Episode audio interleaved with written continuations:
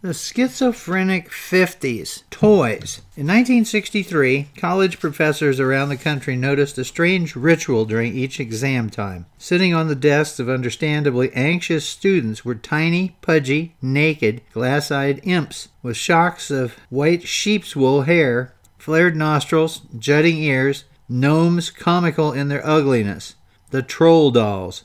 Originally known as Dammit Dolls after their creator, Danish woodcarver Thomas Dam, were said to bring their owners good luck. Indeed, the press had recently reported that the daredevil pilot Betty Miller had replicated Amelia Earhart's 1935 flight of 7,400 miles, had as her co-pilot a troll doll. The country's first lady, Lady Bird Johnson, let it be known that she owned the troll doll. At the end of the 60s, small elves were the second best-selling doll in the country, topped only by their comely antithesis, Barbie. In the fad's early years, troll dolls were largely the heartthrob of college and high school girls who carried them as much for their impish cuteness as for their promise of good luck. As the craze spread, trolls in various sizes became the mascots of sports teams, and the gift to give if adorability was the one goal. The elf actually underwent a transformation as it passed from being Thomas' humble birthday gift to his daughter to being an icon of profitability and sentimentality. Dam's original wooden doll, for instance, was naked and embodied as close as he could carve the ugliness of the mythic forest elves of Scandinavian folklore, which served as his model. The gift caught the attention of a top Danish toy shop owner, and soon indigent Thomas Dam, who carved the doll because he couldn't afford to buy his daughter a present, was in the toy business, convinced that elves really did bring good fortune. When Dammit dolls first arrived in the United States in the early 60s, they were faithful replicas of Dam's original. But as their popularity spread, their cuteness became increasingly more calculated. Available as adult trolls, $5.95. Diminutive baby trolls, $1.95. They and their nakedness were clothed in diapers, dresses, and even formal wear. Their white hair was dyed trendy psychedelic colors, and they were accessorized with miniature props such as ironing boards and motorcycles. Eventually, they could be purchased at truck stops and greeting card shops in a stance with arms outstretched and mounting on a pedestal bearing the come on, quote, "I love you this much," or "forgive me." Thomas Dam's Dammit dolls had become, as Betty Davis once said in a different context, cheap sentiment. To collectors, the Dam's original are the only genuine troll dolls, and true to their good luck, they're currently worth $100 or so apiece. Slot cars. Oh, I had slot cars. I loved slot cars. The hobby of racing plastic vehicles called slot cars, which can achieve speeds of 600 miles an hour at scale, took the country by thundering storm in the early 60s, suggesting at the height of the craze that the slot car racing performed on platforms not unlike those set up for model trains might surpass bowling as the nation's favorite family sport. By mid-decade, an estimated 3.5 million Americans were slot car racers. The country had more than 5,000 racing clubs and a score of slot car newsletters, and the toys were a multi-million-dollar industry. Adult males were reveling in a second boyhood. Slot car racing teams formed at many of the country's leading universities, including Princeton, Yale, and Penn State, and as fad goes, the minicars drew unprecedented press when newsman Walter Cronkite admitted to being a slot car fan.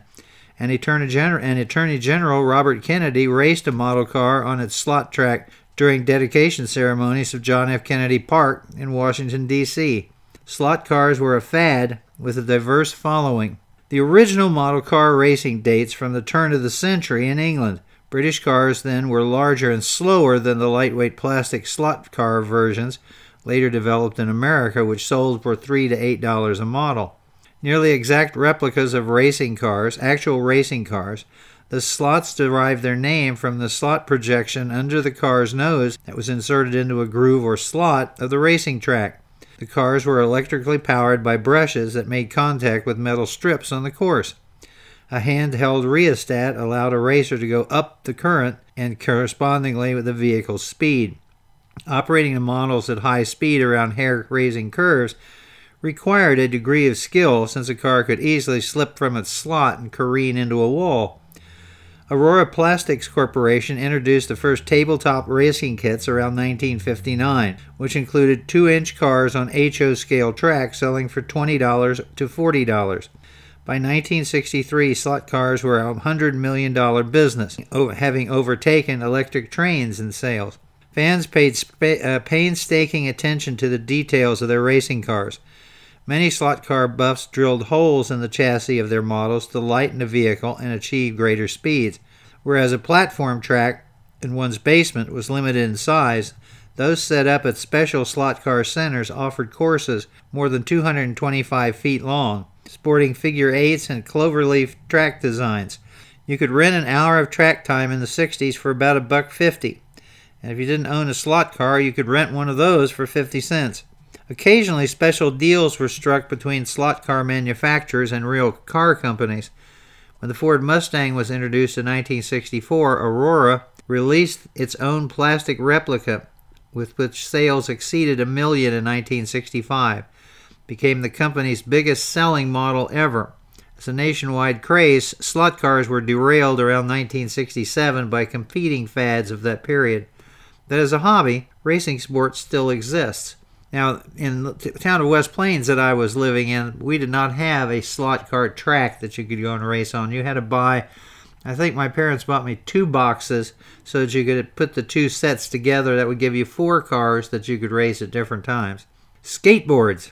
To present the full evolutionary picture, roller skates date back to the 1700s, the wheeled feet being the novel idea of a Belgian musical instrument maker, Joseph Merlin.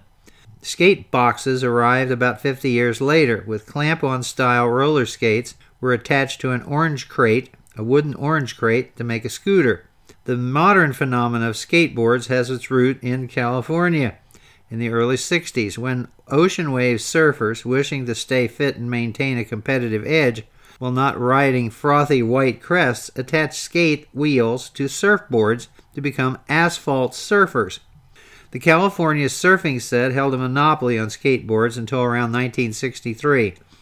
By then, several entrepreneurs had realized that millions of young people landlocked from coastal areas or driven from the ocean by winter weather were potential asphalt surfers.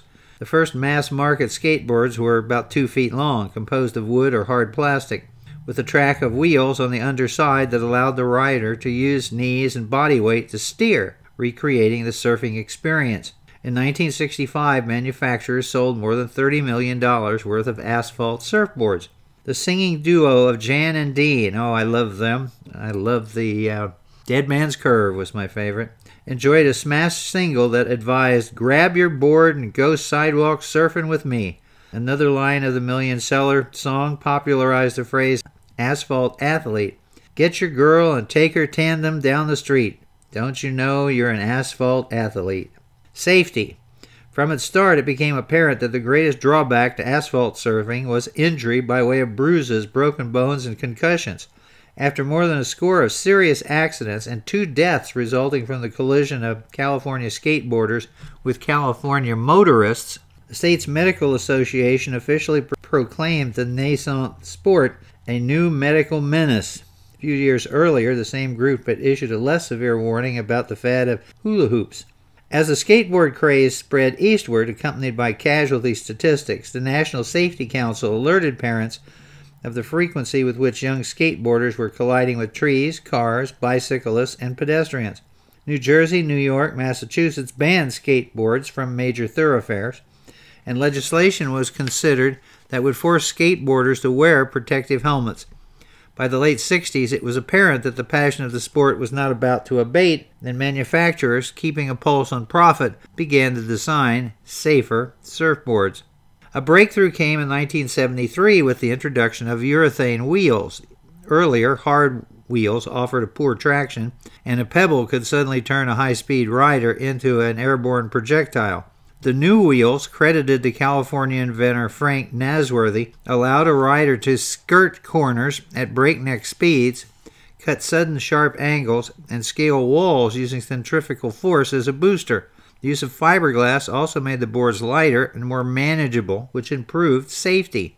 As skateboards moved out of toy stores and into sporting goods shops, their price rose to as much as $200. Simultaneously, a new breed of asphalt surfer emerged, one more daring in execution of stunts and willing to don a helmet, knee pads, and elbow protectors. The safety paraphernalia alone created a multi-million-dollar industry. A decade after the mass-market skateboards were introduced, the hobby-turned-sport was a $500 million business.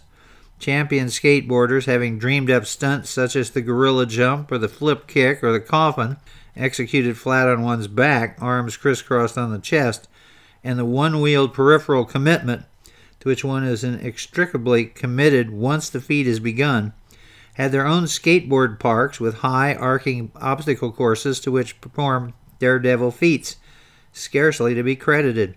The fad of the 60s and 70s died down in the 80s, but across the nation there existed adherents of the sport who were arguing for its acceptance as an Olympic Games event.